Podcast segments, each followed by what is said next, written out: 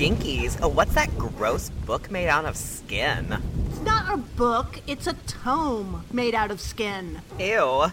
What's it say? Behold the collected apocrypha of Stacie Ponder, the writer for Final Girl. And Anthony Hudson, the programmer for queer horror. And together they are. Oh my god! Don't read it out loud! Don't read it out Gaylords of Darkness! Officially, it's October. My pumpkin spice floodgates opened today. Yours had already opened, I know that, but today, with the first of the month, I said now is the time. Oh, you had to you had to wait till it the, it was technically advent calendar season.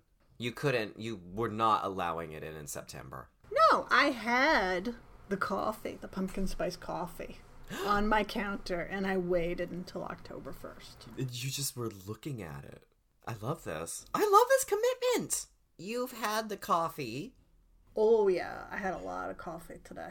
Oh, how, uh, you've had a lot of coffee. You're just guzzling buckets. Well, yeah, I was like, fuck yeah, it's pumpkin spice time.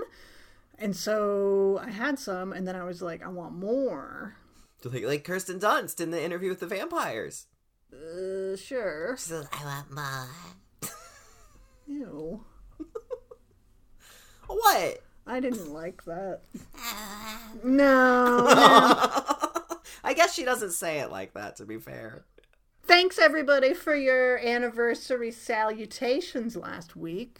Oh, that was really sweet. So, okay, so that four years. Does that mean that we are now in the the era of season four of Gaylords of Darkness? Okay. Great. we got to figure out what we do for sweeps. Who dies this season? Oh, sure. Who's the new villain? Who? Well, well, Halloween Bangs Part Two, I guess. Yeah, absolutely. Oh God, that's coming up soon. That's like it's like next week practically. Yeah. I don't think I'm mentally prepared yet. Mikey on the social media, Mikey said that Lindsey runs the bar in this one. Do- Are they eavesdropping on our show?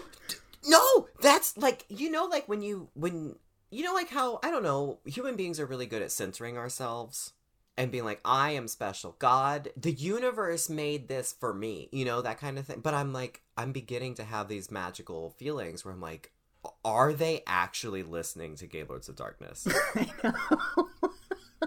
but only when it, they only listen to us regarding Lindsey Wallace. Nothing Yes. about like the story or Laurie or any of that. But they're like, you know what? These two homos know what is up with Lindsey. Let's take all of their suggestions. it's like, well, yeah, because for everything else, they just repurpose different aspects of uh the the shittier Halloween sequels, right? And they just rearrange it. Like like in the new trailer how the kids wandering through and Michael's just living underground like he is at the beginning of Halloween 5. Like they just they just repurpose things. And so they just like I think Danny McBride just it's like he opens a book, he points and he he points to a page and he says, "Oh, Michael lives underground now." Okay. But then yeah, for Lindsey, they're like, "We don't know how to write a woman, let alone a person from Real Housewives." so, let's just default to what these gays are saying. It's exactly that. Because why else is she gay? Why does she have bangs? Why does she run a bar? Why is she there in the first place? Why is she there in the first place? Why is she a goth witch with a nose ring and flannel? and a um, 90 year old girlfriend? like, Oh, now I can't wait to see it. Uh, but I can because I know it's going to be so bad. but like, I, I don't know. Like, what if she isn't even in? Like, what if she's just in a scene and then they just write her out and she doesn't die again? Then do we love it? Well, then I'll say, God, I hope they do a fourth. well, that's my next question is like, because we all know that they have that clause that Michael can't die in a Halloween movie. So, what are they going to do after this? Because it's not the end. So, like, you know, in two years, there will be another fucking goddamn Michael Myers movie. And I'm just, I'm so curious what the hell it's going to be. Unless at the end, Jamie Lee Curtis puts on the mask Mm, wow, that'd be a twist, wouldn't it? Oh my god. And Jamie Lee would say, "Wow, it's about trauma. It's wow. It's cyclical. It's cyclical. See, now she's the killer." We all have that to look forward to. Yeah, October's just rich with surprises and, and mirth and merriment and terrible movies with great bangs. So I said to Anthony when we were trying to decide what we were going to do this week, I said, you know, I think it was the October vibes in the air that I could feel. And all of it. I said, I've been feeling Vincent Price. Yeah. So what are we going to do? So many movies to choose from. I said, why not Monster Club? I haven't, I don't know when the fucking last time I saw Monster Club. I cannot remember. It had been several hot minutes. It was a corny ass movie.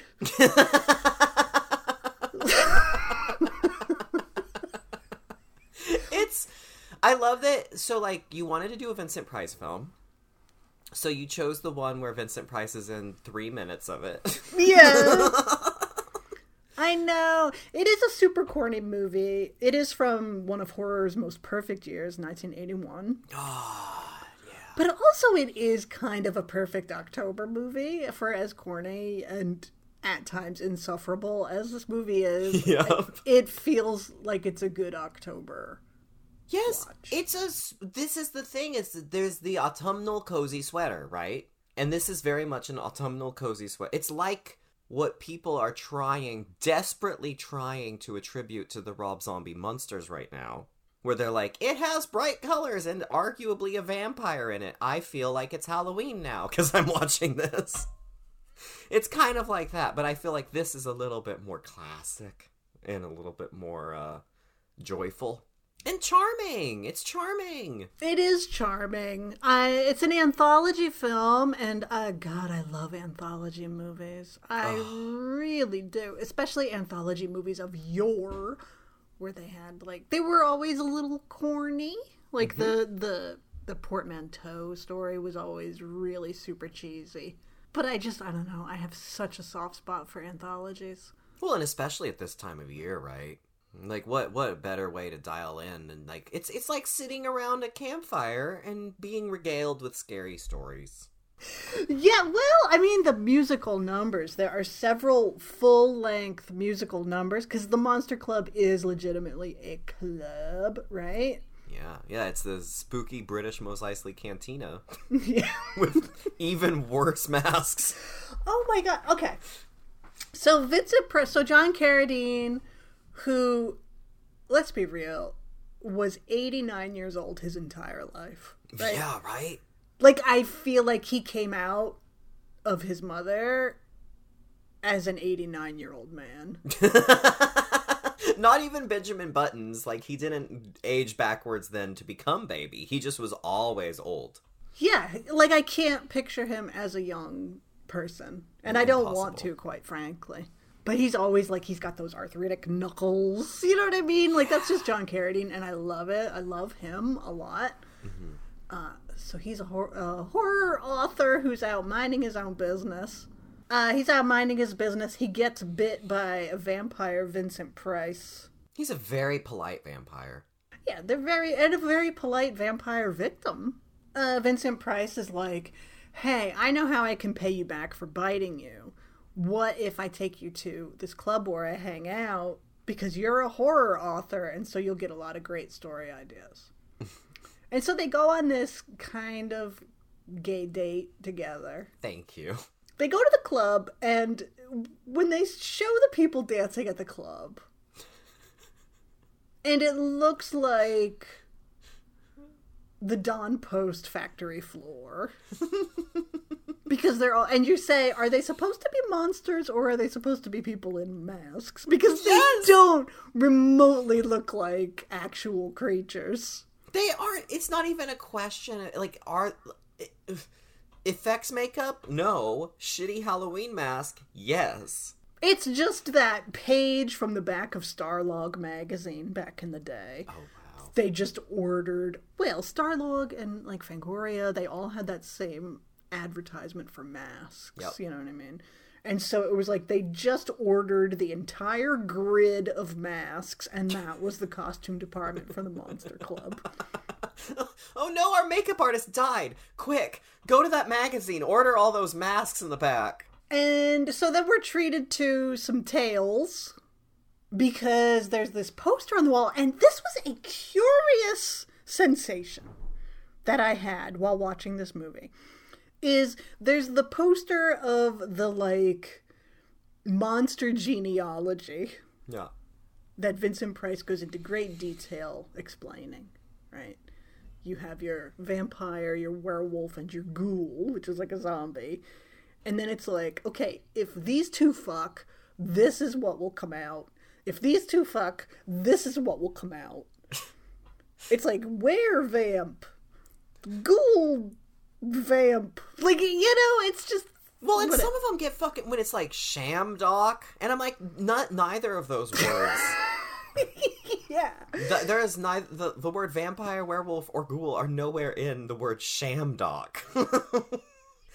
or a hume goo, which I mean is a, a human ghoul, but a hume goo, it's just like it gets bonkers. It's so stupid. But there is something about that poster image. And Monster Club is not a movie that I recall having seen so many times. Like, I've seen it maybe a couple of times, once or twice when I was a youth. But there is something about that poster that immediately gave me this weird sensation somewhere in between an actual concrete memory and deja vu. And I cannot explain it. That I was like, oh my god, yes, that poster. I remember it, but I don't know from where I'm remembering it. Hmm. And I'm not explaining it well, and it doesn't sound interesting at all. But I have been fixated on it because I'm like, where is my main memory of that poster image? Because it's not from the movie. So m- perhaps that was something that could have been utilized somewhere else, or that you've seen that you became more aware of it through that means first. Yeah, I'm like, did I see it in an issue of Famous Monsters or something when I was a kid? It could be. Well, okay, so here's the thing. So for me, it remind it just for me it just reminds me of um Prometheus. and like if you if you have the sex after you've had the alien goo put in your eye, then you give birth to a squid. But if the squid puts its tentacles on you, then it gives birth to the pointy head alien guy. But then if the give if you put the squid in the engineer, then that gives birth to a, a xenomorph. But then you know that thing. Um, but then looking into this, I think there I, I had to look up because there are these there's these really fucking lit ass wicked illustrations that show up in the third story in this film. Uh, that were ve- they're very Bernie Wrightson adjacent. Yeah, I wrote down. Well, I thought it was Bernie Wrightson because it is so Bernie Wrightson. It's absolutely that style, right? Yeah, But it's not Bernie Wrightson. no. I look it up and it was um John Bolton or Jim Bolton, John Bolton, who is a comic book illustrator and, and designer and artist. And apparently, uh so he was commissioned to make those images for the film, but then in promoting the movie, like leading up to the film, I guess they made a mini comic that they serialized some of these stories into this little comic that he illustrated, and then that got distributed to advertise the movie. So maybe a baby Stacie saw this comic somewhere, perhaps? I don't know. Maybe. But also like those images on that poster, like that illustration style is also very just evocative of that kind of EC Comics, uh, Bernie Wrightson, that kind of era of horror comics. So it could just be very evocative of it. I don't know. I mean, I know my mom had a huge collection of famous monsters and stuff. It really could have come from that. So I, God, I'm, I'm so cool. literally gonna like research and see like what did famous monsters write about the Monster Club and see because there's just something about that poster image. Because I could totally see as part of like just trying to get the word out, like look at the wacky kinds of creatures you'll encounter in the Monster Club. Because I mean, they would po- obviously they would want to share that instead of a picture of like some British person, some pasty fucking British person wearing a shitty ghoul mask. yeah. Yeah. So we get the sto- there's three stories uh, in this movie, and like I said, plenty of full length musical numbers that just wear out their welcome for me Except for one, I would argue. with the, the It's striptease. yeah. Hmm. I think it's the best part of the whole movie. that singer is so she is so fucking cool. Yeah, she's cool. It's that weird, very early 80s. Like I said, this movie's 81, so it's like, it's in between punk and new wave. Yeah. So the aesthetics were just like big hair and eyeshadow. Yeah.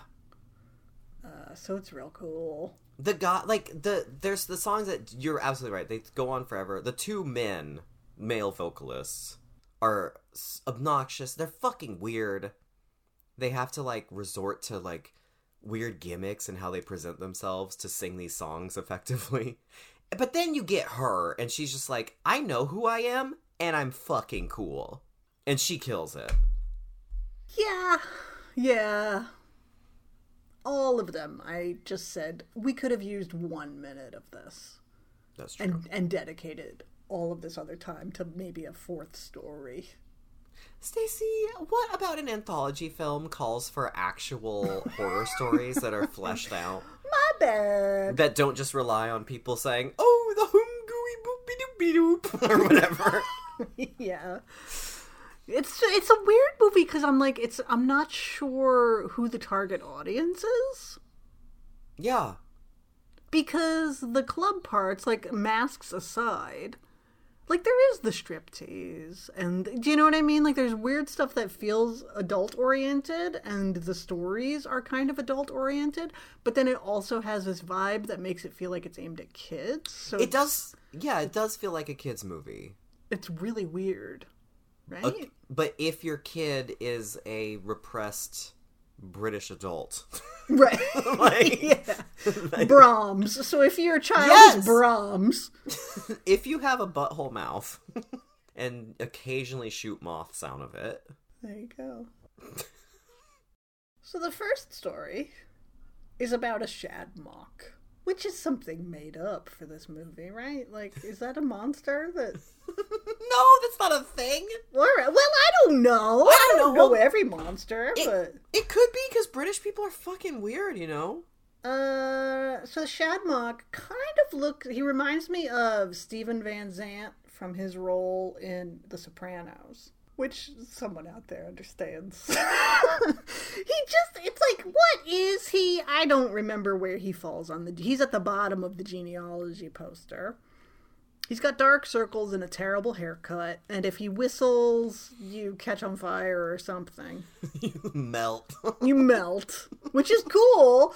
But like, he's really insecure to be around people, so he hires this woman, and then he immediately starts hitting on her, and like, you feel bad because he's just lonely or whatever. But then it's like you hired her to do a job. Just let her do her job, even though she's a criminal who's only there to scope out the place so that she and her awful boyfriend can rob the guy. yeah. I don't know. It wasn't a thing where they fell in love or whatever. It's like she gets hired and he immediately is giving her flowers and is like, You're beautiful. could you, love, me? Uh, uh, uh.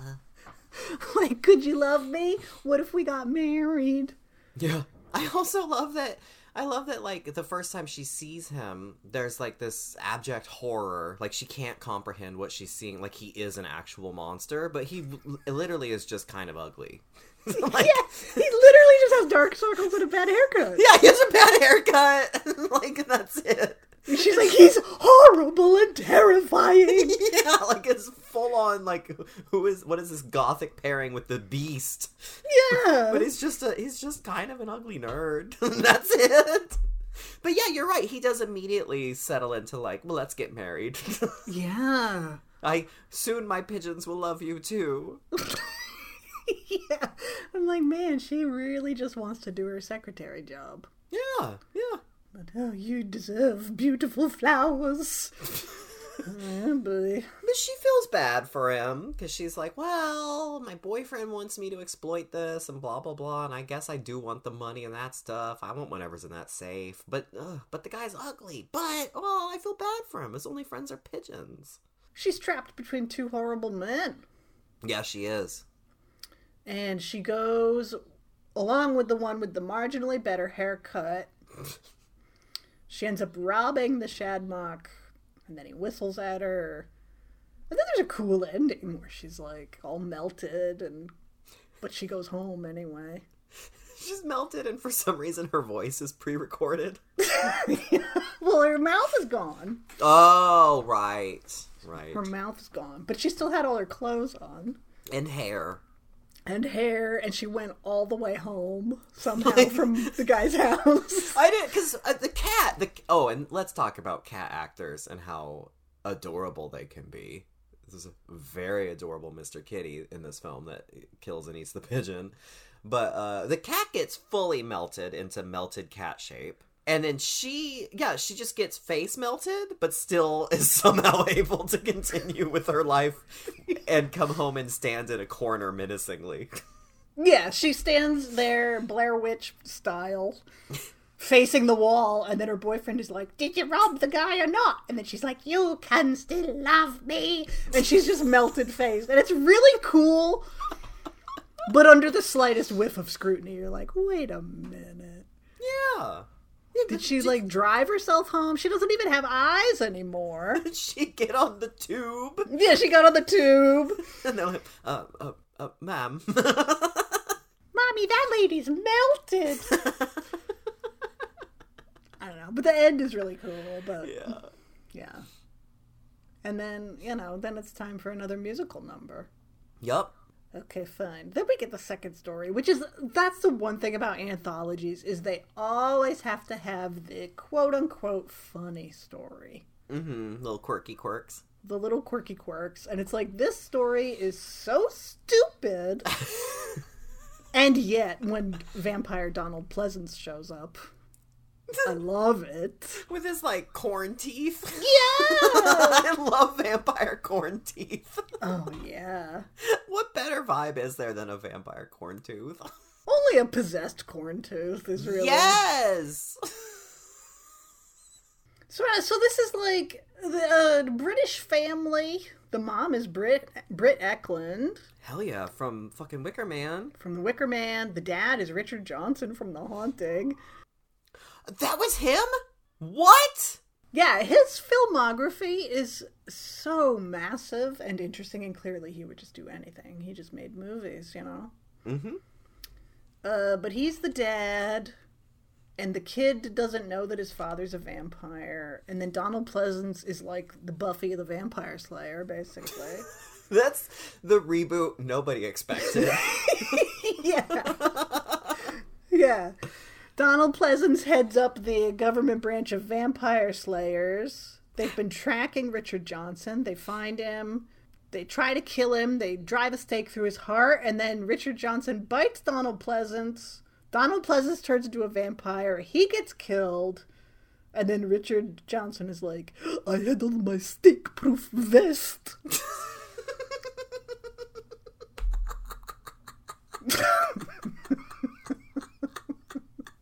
and you say, What are you doing with your life, Stacie?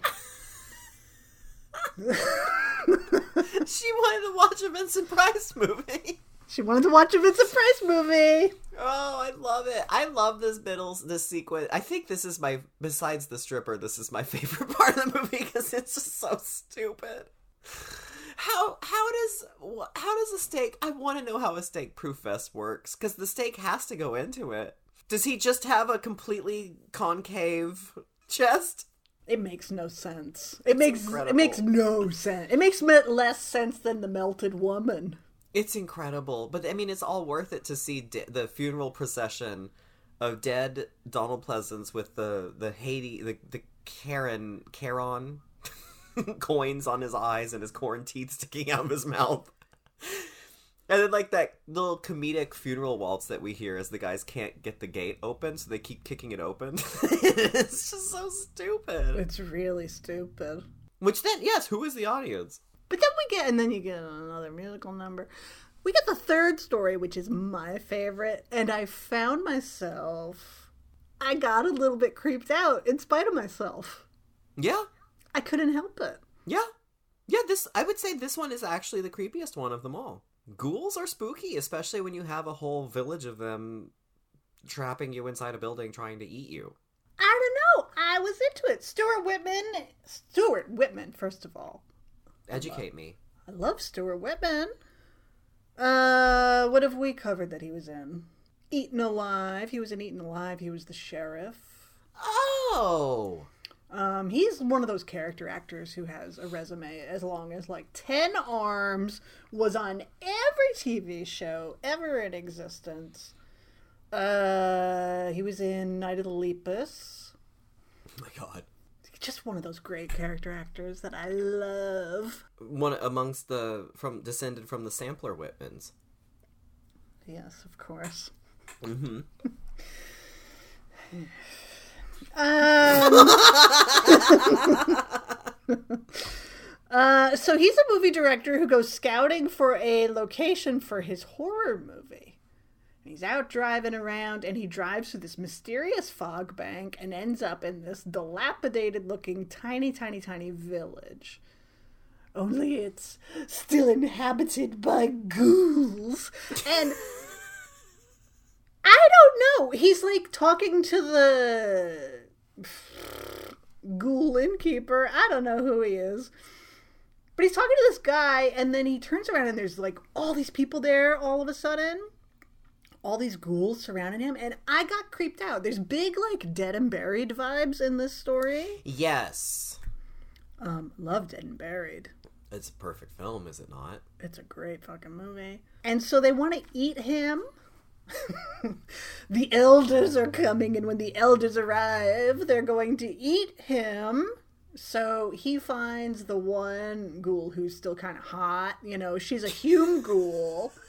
Which just means she kind of talks like Yoda every now and then. yes. Or, or like uh, one of the, like, I don't know, Vietnamese woman in Rambo. You know, like me not know what do. yes, You know, like, um, uh, oh absolutely that. Oh boy. So they like the the ghouls have dug up everybody in the cemetery and eaten them. That's really gross. And all their clothes are from all the dead bodies. And I don't know. I just found this one's really really creepy.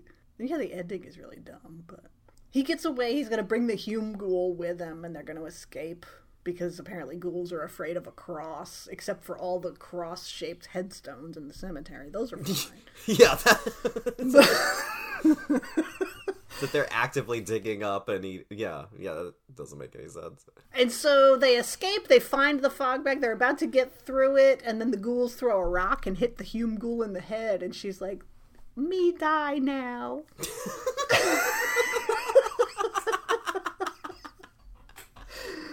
and so she does. Uh, and then Stuart Whitman gets away and he flags down a police car. But wouldn't you know it, this police car is the escort for the ghoul elders, which makes no sense. Oh wow. But you know, it's a twist ending. So they drive him back to the village to be eaten. Classic. Classic twist. M shit M Night Shyamalan wishes. hmm It's just like in House of Thousand Corpses when Dana Fairbanks from the L Word escapes the Firefly fam- family, and then she gets into the car driven by Captain Spaulding, and he takes her back. That uh there's another movie where that happens. I mean there's a million movies where that There's a million movies, but that is that is one of them. I'm thinking of one in particular though. What am I thinking of? I mean it's Texas Chainsaw Massacre when she gets to the gas station and then it's yep. and then she gets smacked with a broom and he drags her back to the house. Anytime they think they're safe and then they're not safe. Yeah. Here it makes very little sense for the police to be escorting the elders for some reason. Well, we always give the elders a police escort. yeah. yeah. I guess the ghouls have infiltrated uh, the upper echelons. Yeah, they're the one percent, and you can tell by the rags that they wear and the corpses that they eat. And the rundown building that they live in and Why are they in charge? it makes no sense. they look like garbage. Where are they when they're not in their village?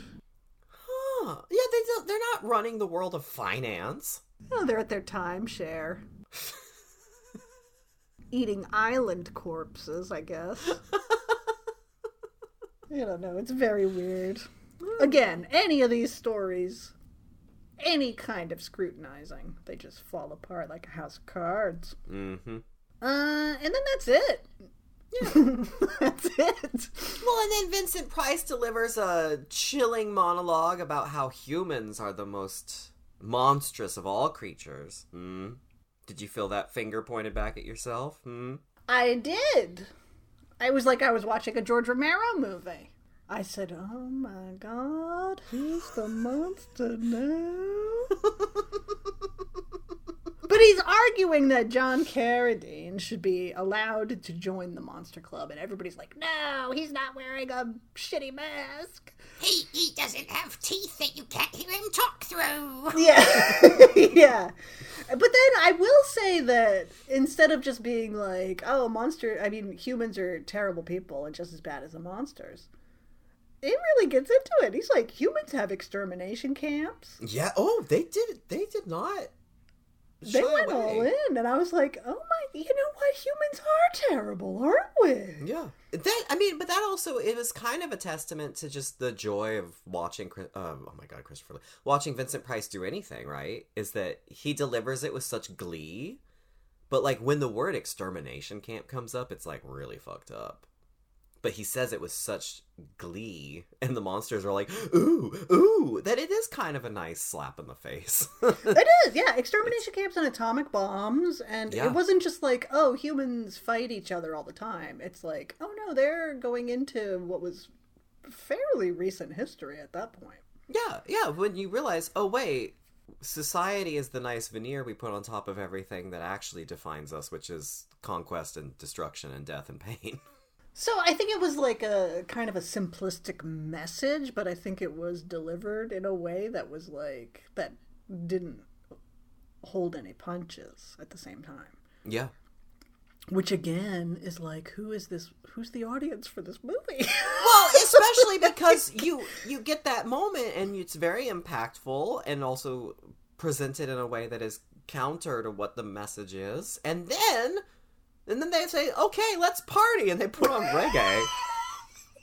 And then UB40 kicks in. You're like, what? UB40's in this? Like, so what? weird. It's so strange.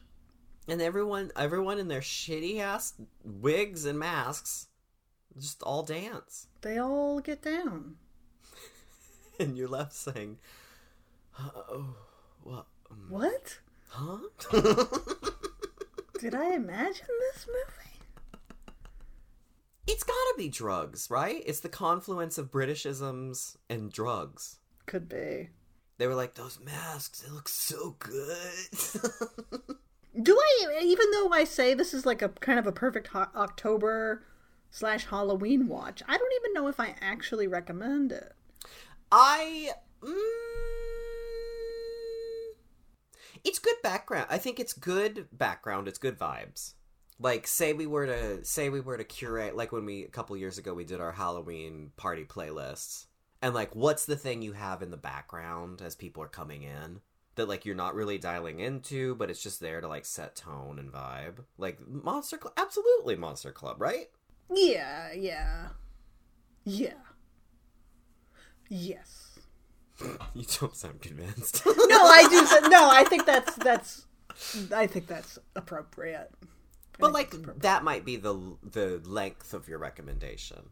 I think so. Although I did really love the third story. Yeah. I mean, I I enjoyed the whole thing, with the exception of the musical numbers, which were just too much for me. Well, that's uh, fair because they keep happening. They really do, and they, it's just the whole song. And songs can be, I mean, like three minutes doesn't sound like a lot until you have to watch it. Well, when it is, well, and that I think that's the power of the stripper and the the cartoon burlesque sequence that it's set to, and the the the uh, talent of that singer of Stevie Van versus like the I'm thinking particularly of the other two musical numbers with the dudes, and it's just like one shot. Yeah. pointed at their man face as they just like disassociate or are afraid to look at the camera and like shake or do weird shit. Which is really an interesting choice. This is directed by Roy Ward Baker, uh, who, yeah, I mean, you can't really go, even with everything I've said about this movie, you can't go wrong with Roy Ward Baker. Um, he did a lot of the great old anthology movies. He did a lot of Amicus movies. Um, Asylum, which also has Britt Ekland in it and is really weird. Vault of Horror. Ooh, yeah. He did Vampire Lovers. Like, he's just one of those British directors that I really dig, you know? So it's kind of surprising that, yeah, for one of the musical numbers in particular, it's literally just the, a close up on this dude's face for like three minutes. And you're like, is he drooling? Yeah. So, sure, put it on in the background. Watch the third Yeah. story. Yeah. Well, that's. I think that's part of the joy of anthology. Is it the joy? Well, but that's that's you know that's kind of the thing that happens with anthologies too. There's always the one you can't stand. There's the weird, stupid, funny one. There's the one you love. Well, except for Creepshow, those are all great. Yeah, I was going to say Creepshow is, I think, the only anthology movie where it's like, yes, I have my favorites, but also like, I mean, I could rank the stories in it, but also every story is a gem. I wouldn't cut any of them. The stupid, funny one is this is this Stephen Stephen King. Yeah. The best one is.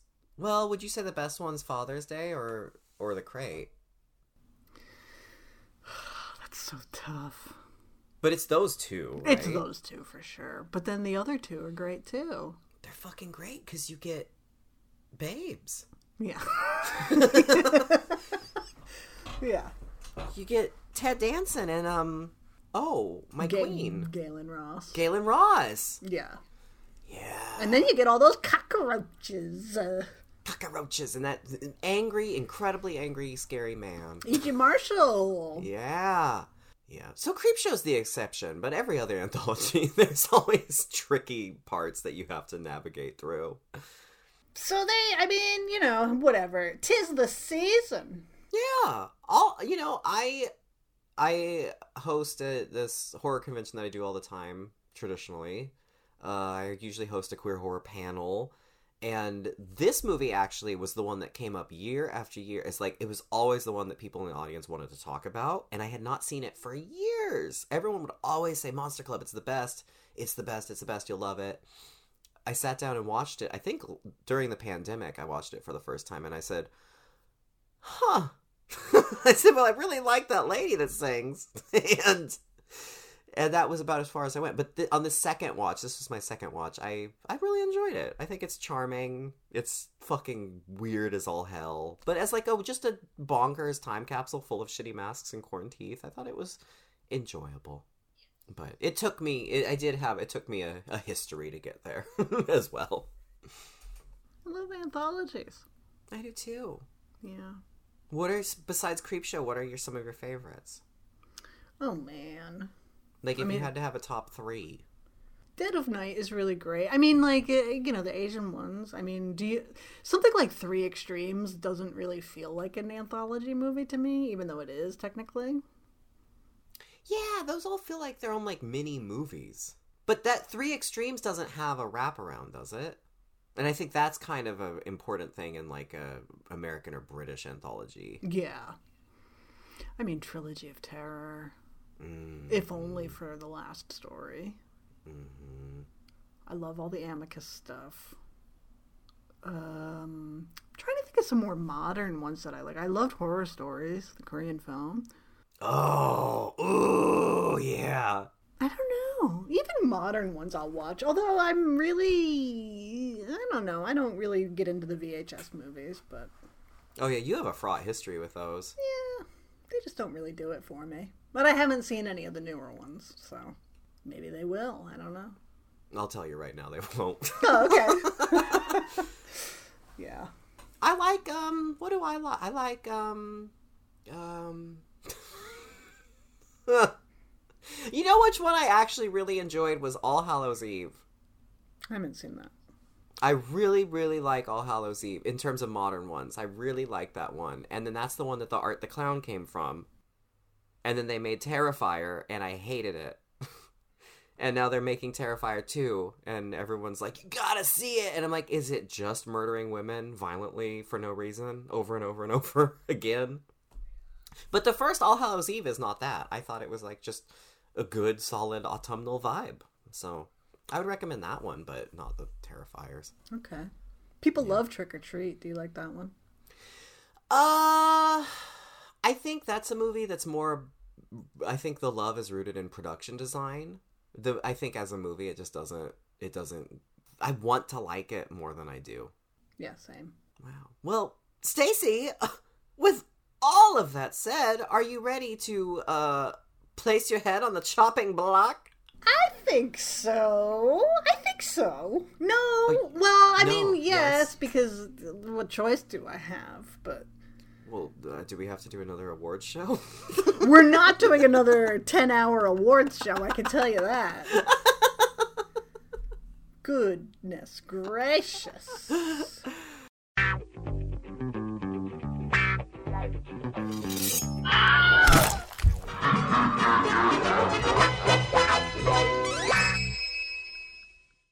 No, I just, uh, my brain, the my chopping block brain is not here this week. oh, let, uh, I'm I'm I have my my newest my 15th fucking booster flooding through my system and I can't wait to see what happens. The chopping block. What is it, Stacie? Do you know? Cuz I don't. Yeah, it's a game show. Well, we're each presented with three categories of horror movie trivia. Each category consists of five questions. You choose the category that you would like to, uh, you know, answer the questions. uh, you place your head on the chopping block. Our non binary executioner, the heads they, approaches, ready Labrys held high, ready to chop your head off. You have 10 seconds to answer each question, uh, unless you cry out, I want the wig. In which case, I don't know, one of these fucking masks from Monster Club appears on your head. And the head stay is like, is that supposed to be a monster? Or it's clearly a mask. Like, what am I supposed to think here? But this earns you an extra, what, 10 seconds to answer that one question. If you get anything wrong, chop, chop, there goes your head, baby. If you get everything right, you will be lauded and celebrated for the rest of uh, the episode. Oh wow. To an extent. I mean, we don't go crazy, but you know, you get a congratulations. We can't toot our own horns that much. No, no, no, no. Let's be real. Yeah. Stacie, very well done. Oh, See, your thanks. your old thinker is working. Uh, I was on autopilot. we'll see. Uh, now the more troubling question is who's on first. I don't remember what the hell happened ever. Me either. Me either. Well, in that case, how about we give your brain a rest? we get you. We let your brain get this out of the way first, and I'll ask you Okay. Two new categories. Wow. One returning category. Your returning category is whatever you do, don't stop filming in Betamax, in which you have 50 seconds to name five found footage movies predating the year 2000. Oh boy. Okay, just five of them. That's all. There are at least five. Your return, your new categories are secretly kind of returning.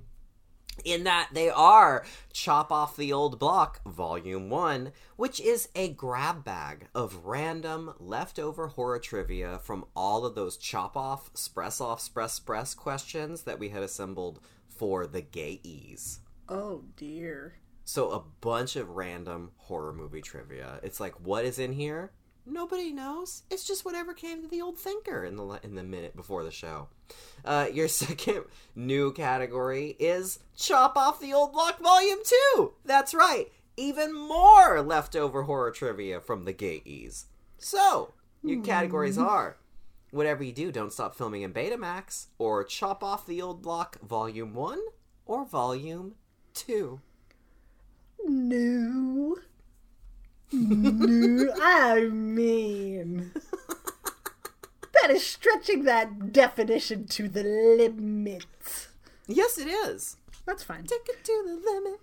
Uh, there's no fucking way I can do that first one. I feel, even under the best of circumstances, it terrifies me. Uh, so I'll go with the middle category. Chop off the blocky old. Volume 2? Is that the old is that would that be the middle? No, that would be the one, right? Volume 1. Yeah. All right. I think you're going to get these. I think you are. So, uh, I ask essentially what happens is I ask you a question and then you just tell me an answer. Yes. There's no There's- unifying theme, though. No, no, there's no unifying theme. Oh, They're just questions easy. and answers about horror films, okay? Okay. Well, horror film relate. Uh, oh, they're okay. They understand. better be. There's not adjacent. There's one that you could argue is an adjacent. Well, let's get to oh it. Number one. Number one. Name the killer in Friday the 13th. Pamela Voorhees. Thank you. Thank you. You know what? Drew Barrymore died That's right. because she didn't get that right. That's right. Okay. It's an easy mistake to Is it an easy mistake to make? Not if you pay attention. Number two. According to Toast Queen Amy Steel, the original script for Friday the 13th Part 3 saw Ginny Field practicing what martial art? Jiu-jitsu. Ding, ding, ding, ding, ding! All right. Thank you very much. Number three. There's a lot of martial arts, and I don't know the difference Well, the names. between them. Besides the names, I'm sure that they have differences. I'm not interested in learning the differences. I'm You just saying that I don't currently know the differences. You don't care about styles or poses or stances. Perhaps uh, it's got to do also with countries of origin. Oh. Perhaps so. Yes, I believe that would be part of it. Yeah. Anyway, Okay. Okay. I just wanted to, to make it known, apparently. This- She's got no. She doesn't care. Yeah. Number three. The line, We're coming to get you, Barbara, is spoken in what millennial era zombie movie? Shaun of the Dead. Ding, ding, ding, ding, ding! Well done! That's a funny moment in that movie. They s- screaming at her on the phone, and everyone says, Hey! Yeah. It's funny. This is a good movie. It is. Remember when that came out? And it was so refreshing. It Um, really was. Very well done. Because it was actually, like, also a good zombie movie. What the hell? Yeah. All right. Okay, look at you. Number four. Misery was adapted as a Broadway play in 2015. What killer actress took over Kathy Bates' iconic role of Annie Wilkes opposite Bruce Willis? I don't know. How am I supposed to know? Lea Michele. How am I supposed to know this?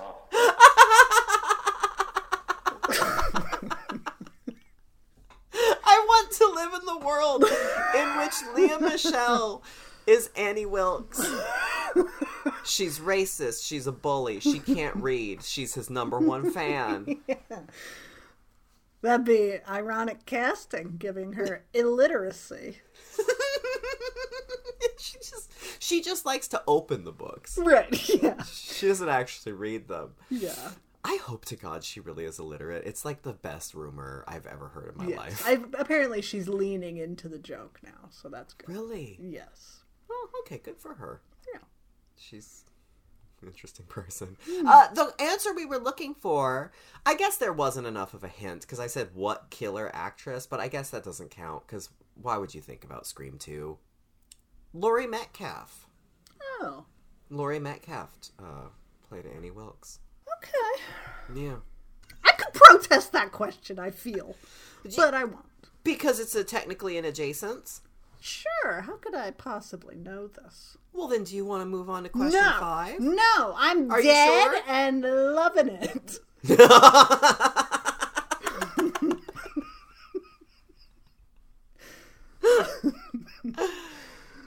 Much like uh, Dracula. Okay. Well, it's your turn. Oh no. Um, do I have any new questions? I mean, categories? Well, I have one old one, one that is so embarrassing. I might as well just not even. I mean, I, I guess it's new, but whatever. But I just, my brain could not work this week. It wasn't even like I'm trying to come up with stuff. Like, my brain just was checked the fuck out for this. So I this. apologize to everybody in advance. I love this. So your returning category is to avoid fainting, keep repeating. It's only a tagline in which I give you a famous horror movie tagline. You tell me the name of the movie. Your first new category. I couldn't even come up with a title. That's how bad. This is the embarrassing one. Yeah, like There I- not even a title. there isn't even a title. I mean, technically, I put a title, but the title is "You have 50 seconds to name five anthology movies,"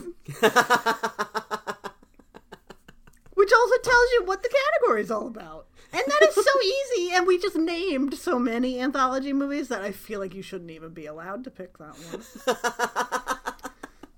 That's the worst one ever. Because we did just name like seven. Yeah, exactly. and your other new category is the K-popping block. Because I'm so proud of my playlist. Uh, because it took me so long to make, so I hope people enjoy it. But in this one, I this is does this work? I don't know. I give Oh. you the name of a song that is on that playlist, and you tell me uh, a movie that the title reminds you of. what? yeah. So, like, if you treat these, it, let's say you treat these song titles as if they are the names of horror subgenres. Kind of like that shitty fucking cat, that shitty category where I'm like, name a slasher movie. Yeah. And then the greatest of all time. Yeah. So it's kind of like that, except instead of saying name a slasher movie, I would give you a title that might remind you of a slasher movie. Does that make sense? Yes, I have one follow up question. Um, only one? Only one, believe it or not. Is there a correct answer? I don't have any answers written down. So it's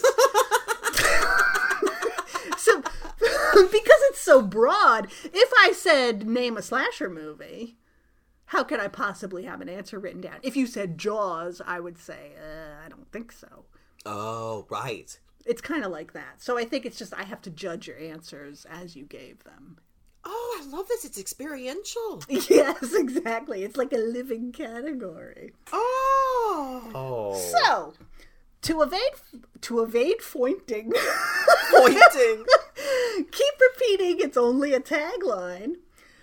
you have fifty seconds to name five anthology movies, and the K-popping block.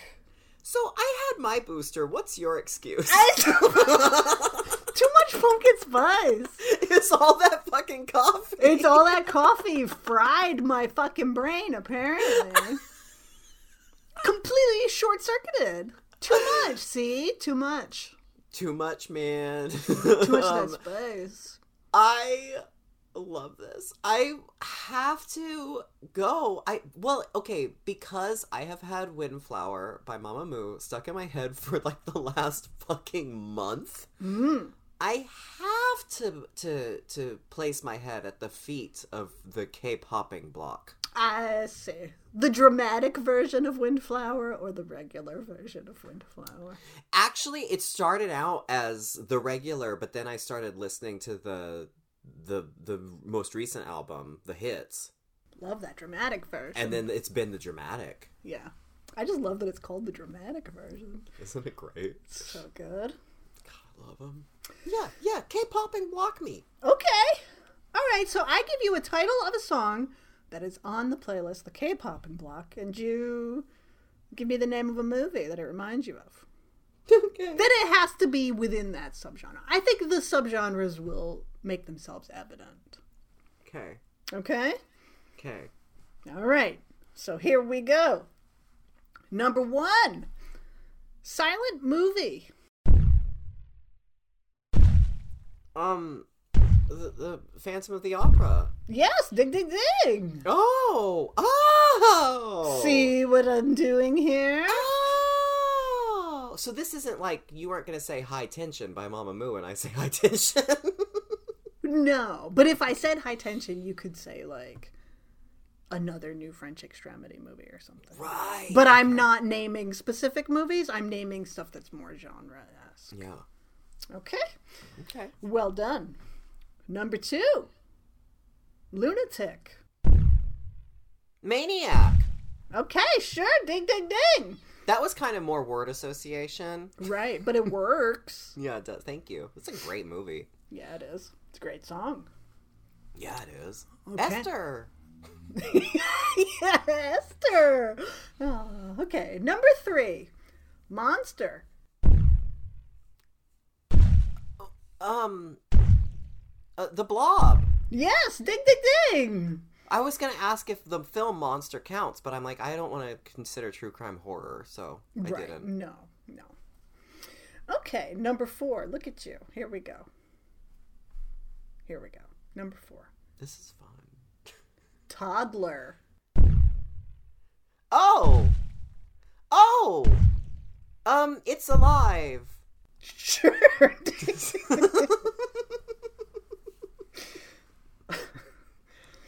Toddler is one of the highlights of that playlist, I'm telling you. That's a great, great, great song. One of my favorite songs this year. Who does Toddler? Taeyeon. Right, you were saying she's your favorite this Yeah. year. Yeah. I gotta listen. It's real good. Okay. All right. And number five. This one could be tough. Eclipse. Gerald's game. Sure. Ding, ding, ding. We also would have accepted Bloody Birthday Oh yeah, because they were all born during the eclipse. yeah. Or House of the Devil. That would have worked. They're going to the eclipse party. They're going to the eclipse party. What other movies have eclipses? Dolores Claiborne, because that's how it connects to Gerald's game. Right? um. Oh, there's so many movies with eclipses. yeah, I- Are there? maybe. I can't think of any others now. Yeah. Wow. Well, that's why it was the fifth question, you see. Yeah. But you did it. You got it. You got all of them. Oh my god! Oh my! I won! You won. Congratulations. Oh, thank you! Thank you! Yay. Oh, I Excited and accomplished. You should. That was a fun category. It is a fun category. Hmm. I like that. Since there's like 75 songs or something, I could probably bring it back sometime. Oh, you should. And everyone should listen to the K-popping block. That's right. Especially if you've ever been curious when we talk about K-pop around these parts. I mean, this is the perfect gateway drug right here. It's a sampler. Yeah, yeah. Like the Whitman dynasty. I like a, like the coconut ones. Or a vanilla. I like a vanilla cream. Yeah, but you know, like 90% of them, you're like, why is it, why is it that like off strawberry? yeah. Yeah. I just can't. They're all can't. just sugar. They're just, so many of them are trash. Oh, yeah, sure.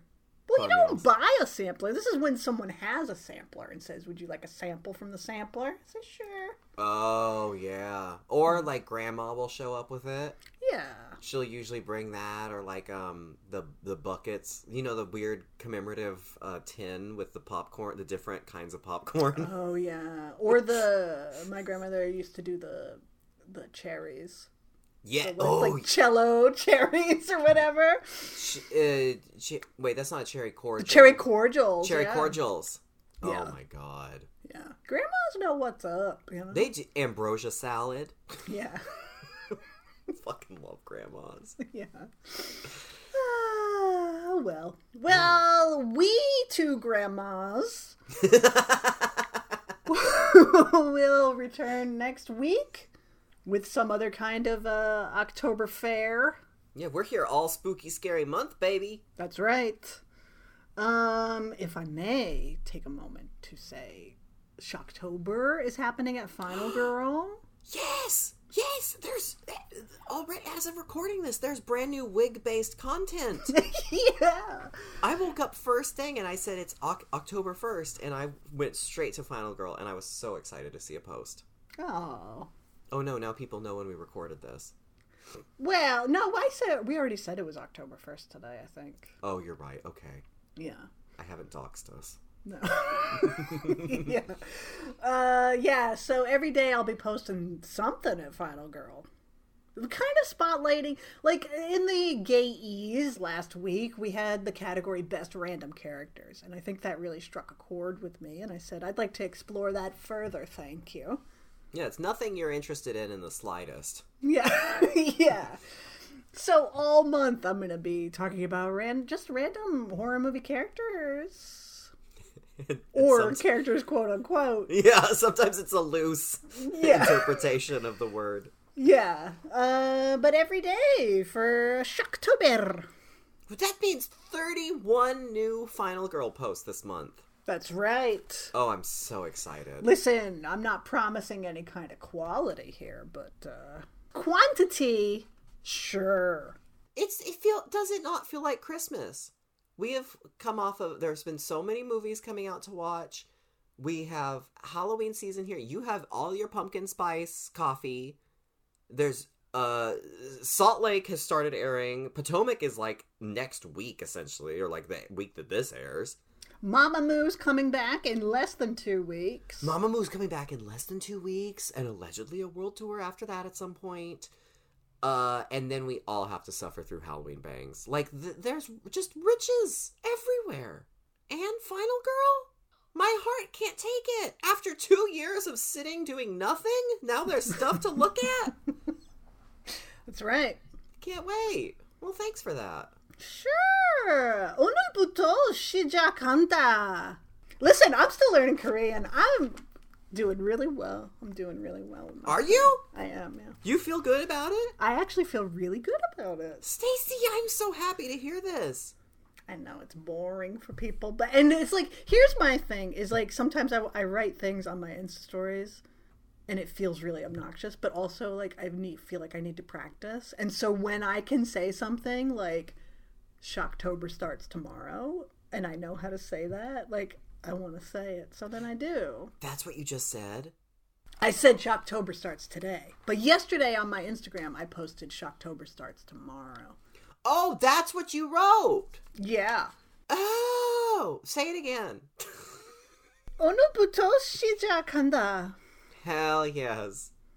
When I was at when I was at um I gave a presentation at my tribe's cultural center and there were like we went around and introduced and talked to talked with each other and like shared one thing that we were really excited about that brings us joy.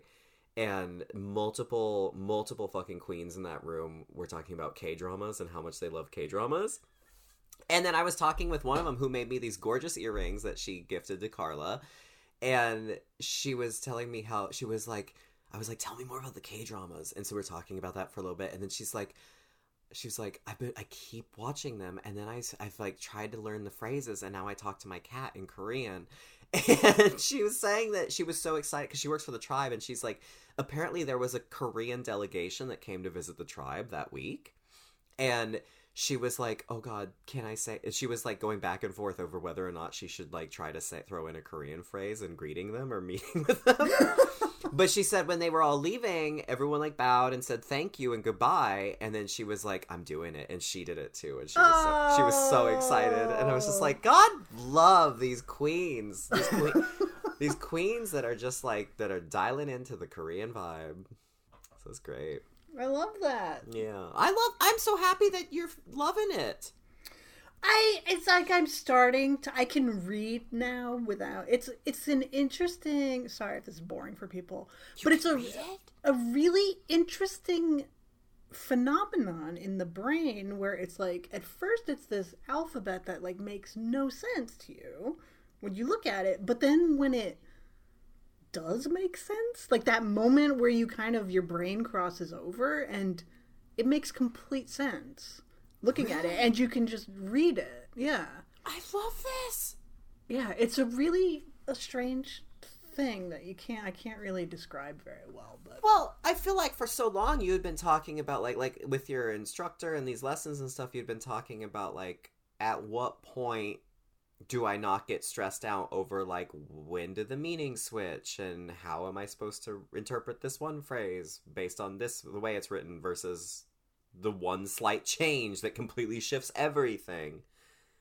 And now you're feeling you I'm hearing some confident I feel confident. I mean, I still have to look a lot of things up because it's, I mean, obviously, like there's millions of words I don't know, but like, and yes, I'm constantly doing like, what's the difference between this word and this word? Because they have like four different words that mean or, and what's the context for it, or what? Like the word what, there's like four or five different ways to say what, and it all depends on the nuance and the context. Yeah.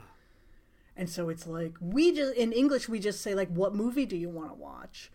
Or, you know, like what what did you do yesterday? But in Korean those are going to be two different words because one is like do you know the options that someone had to choose from? When you ask what movie they watched, or do you not know the options they had to choose? Like, there's a lot of nuance in a lot of things. Yeah. But then again, the word for bean and soybean and pea is all the same word. So I'm Oh like, my god, people. terrible. I can't speak worth a shit, but but I'm getting really good at like I recognize a lot of things now, like a lot of words. What about K-pop? Like listening to it. Listening to it is really cool because a lot of things will jump out at me, mm-hmm. but it's also I mean, it's music, and so it'd be like trying to learn English, and then you're like, I'm going to listen to the Cocteau Twins, and it's like, well, that's not a good idea. Like, you know what I mean? Because Yeah. the way music can play with language and stuff like that. Yeah. Yeah. But stuff does jump out, or or like watching like Solar from Mamamoo, like watching her YouTube show. And understanding what they're saying, or like being able to read the Korean subtitles that are on the screen, or whatever. It's like, it feels really great. Oh, I love that. I'm just so excited for you and also thinking about like how much this will enrich I mean, well not just I mean your own brain and in uh your excitement over language, but also like watching a Korean horror movie. You can like I mean revisiting an old one or or you know hopefully some great new ones if we ever get to see like the new Whispering Corridors um if that ever comes out but like there's gonna be an so many extra layers for you to watch the film and to understand and access contexts and I hope so.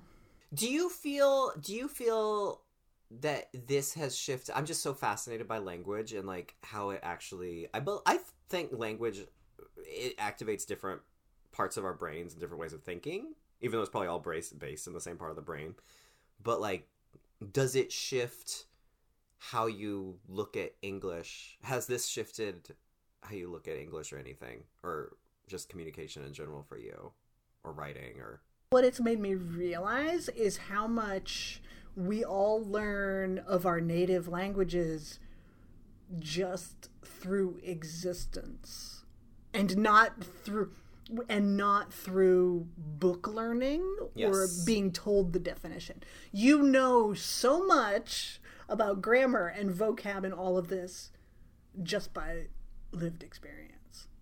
Well, it, yeah, that's more of a, and then you, we use the lang. A lot of people use the language more intuitively, versus like, I, I think that's a real challenge for me trying to be like be a writer or like understand myself as a writer. Is like, oh, I need to actually know how language functions, and I just can't speak how I would speak.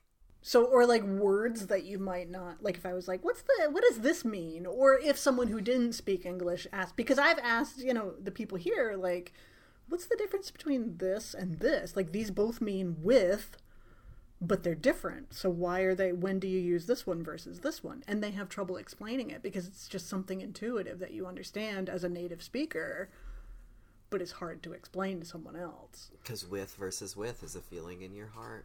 Right. yeah. Wow.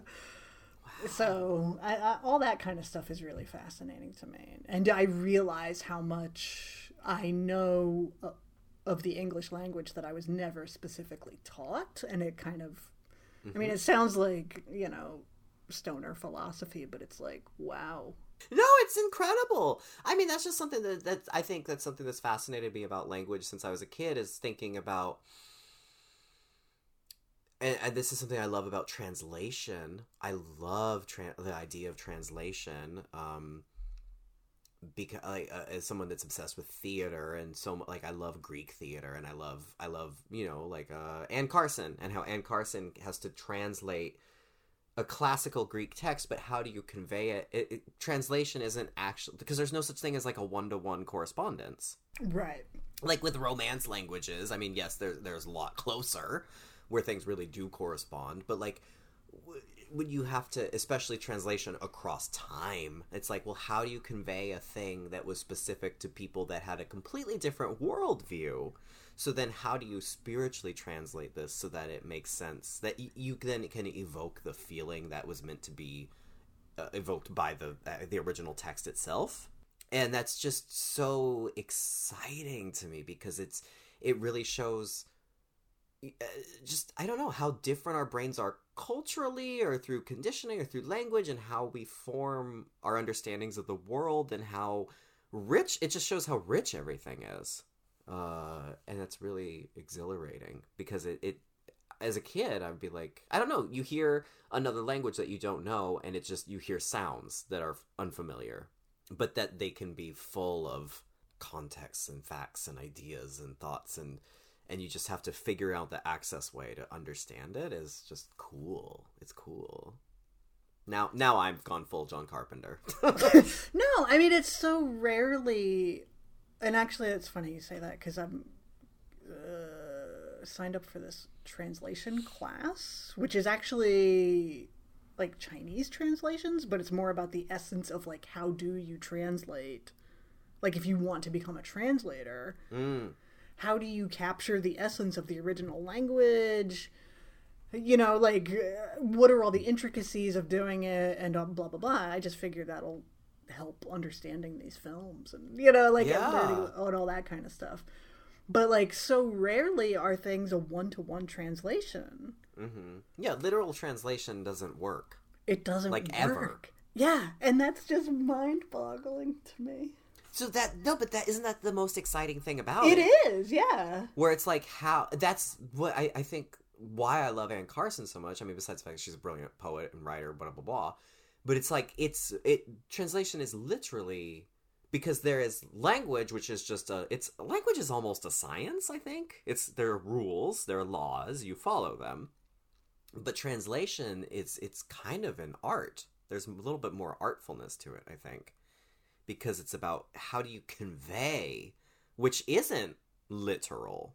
you have to understand the tone and the cadence and the style of the author, the original author, and be like, I don't think, I think you could know a language front and back and not be able to translate in a literary fashion. Like, I think you, you have to also be a writer to be able to do that. Yes, yes, absolutely. But also not just completely put yourself into it. hmm at the same time. I mean, I've read plenty of translated literature that feels really dry. Oh yeah.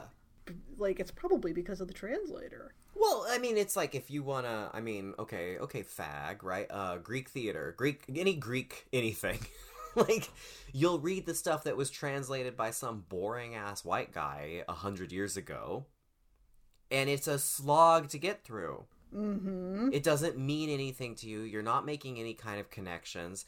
But you'll read, or or like even um, uh, like Genet, like uh, some someone who's a dramatist who is writing much more recently. But you'll read like the safe, um, very desexualized translations from the French from like a '50s stuffy academic in the United States versus if you lead a read a current translation from somebody that really wants to convey like just the rock starness of the original text it's completely different and you're like this is fresh and alive and i'm getting things from it and it's so cool. And it's it can also be dangerous if the translator. I mean, I think this is probably more true historically, but like, what's the agenda of the translator or the person who's commissioning the translation? oh, and how could that be Yeah. dangerous? I mean, let's look at Erasure, you know, all of Yeah, that. Yeah. or what about mm, what about the Bible and what happens when you take Yeah. something that was written in Aramaic or Coptic and then you translate that into um, English? yeah, and then and then and then you go off of what like what King James approved, and then you translate that, mm-hmm. and then oh oh we're supposed to kill all the gay people, and and this is what I do if my house gets leprosy. Like yeah, yeah. yeah. It's fascinating. What do you see? Do you still would you still down the line if like I mean short term forecast and long term forecast would you see yourself continuing on in the realm of like a hobbyist or do you see an application? Do you what where do you feel with that? I don't know if there would be a professional application at all, or if it would just enhance what I already do. Yeah. Like to be, I mean, I want to keep like there's uh, can study for the rest of my life. You know what I mean? And I would love to keep going with it and just be able to tackle more complex ideas and language and all of that, uh, which is years and years and years away. But I think to be able to like watch a movie and understand it in its native language and then be able to write about it and interpret it not even like write about it in korean necessarily but like write about it in english but not be going on the subtitles which are going to be one person's translation and are also going to be simplified because it's a movie and they need to convey a lot of information as simply as possible Yeah. And as quickly as possible, but to be able to really just listen to it and just watch the movie and interpret it and understand it that way, I think would probably be my ultimate goal. And that's mostly for my own personal edification. Yeah. I get that. I I I uh well watch a lot of anime around these parts, and sometimes with the more funny ones, I'll actually watch the dubs, um, because the humor comes through more than like just in what you're reading in translated text and the subtitles. But then because Mama might be a little bit high, she has the subtitles on too, so that I can follow along a little bit better. Um, but it's so funny how often the dubs and the subtitles are completely disparate. Where you're like, okay, wait, there is information that somebody is making up here. and I am uncomfortable by not knowing. So that's that's really interesting. I mean, I think I think I mean, I love the idea of this just, you know, being something you love that also enhances uh, how you look at these things and write about them or think about them but also just the the entrepreneur the gaylord's entrepreneur in me is like but stacie then when it's time to start your uh asian distribution film distributing Oh, yeah. dvd company you can make the deals you could be the wolf of wall street calling and being like i want tale of two sisters and i want it now Right. yeah, well, I mean that's the that would be the pipe dream of it because there that's something I fantasize about a lot. Is like there's so many movies that haven't been released here in the West, period. Or there's so many that haven't been released since Tartan Asia Extreme. And Yeah. I'm like, I want these movies. I want new versions. I want them cleaned up. I want special features. I want to run a company that does this. But Yeah. I don't know. I can't even come up with chopping block categories. well just, you know. just don't drink the pumpkin spice coffee before before you try to source whispering corridor 6 Right. There you go. could make these things a little bit more possible. I see. I have to secrete it. Yeah. Yeah, yeah, there you go. Yeah. Put that on the secretion board. right. My God, we've been talking about Korean for like 20 minutes. Oh yeah, oh yeah, oh right. Oh well, well, hello. Uh, hello. Was that boring for everybody? I'm sorry. Forgot we were still recording. Yeah, it's Uh, fine. what? Next week we'll be back. Yeah, it'll be spooky and scary. Yeah, man. Maybe some bad masks. Who knows? We'll find out. It's Halloween. Enjoy a pumpkin spice. That's right. Just don't have too much. Um, le- uh, uh, I'm a cautionary tale. Yeah, yeah, you are. Yeah. In so many ways. Uh, okay, gaylordsofdarkness.com. You know the drill, right? You sure do. Okay. 안녕히 계세요.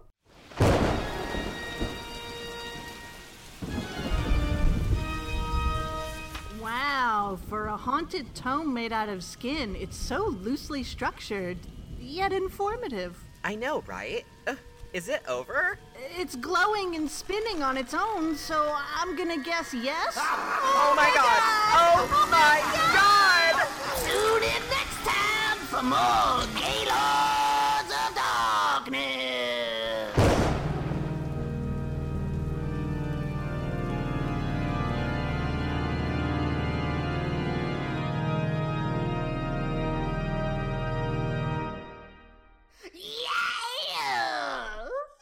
of Darkness. Yeah!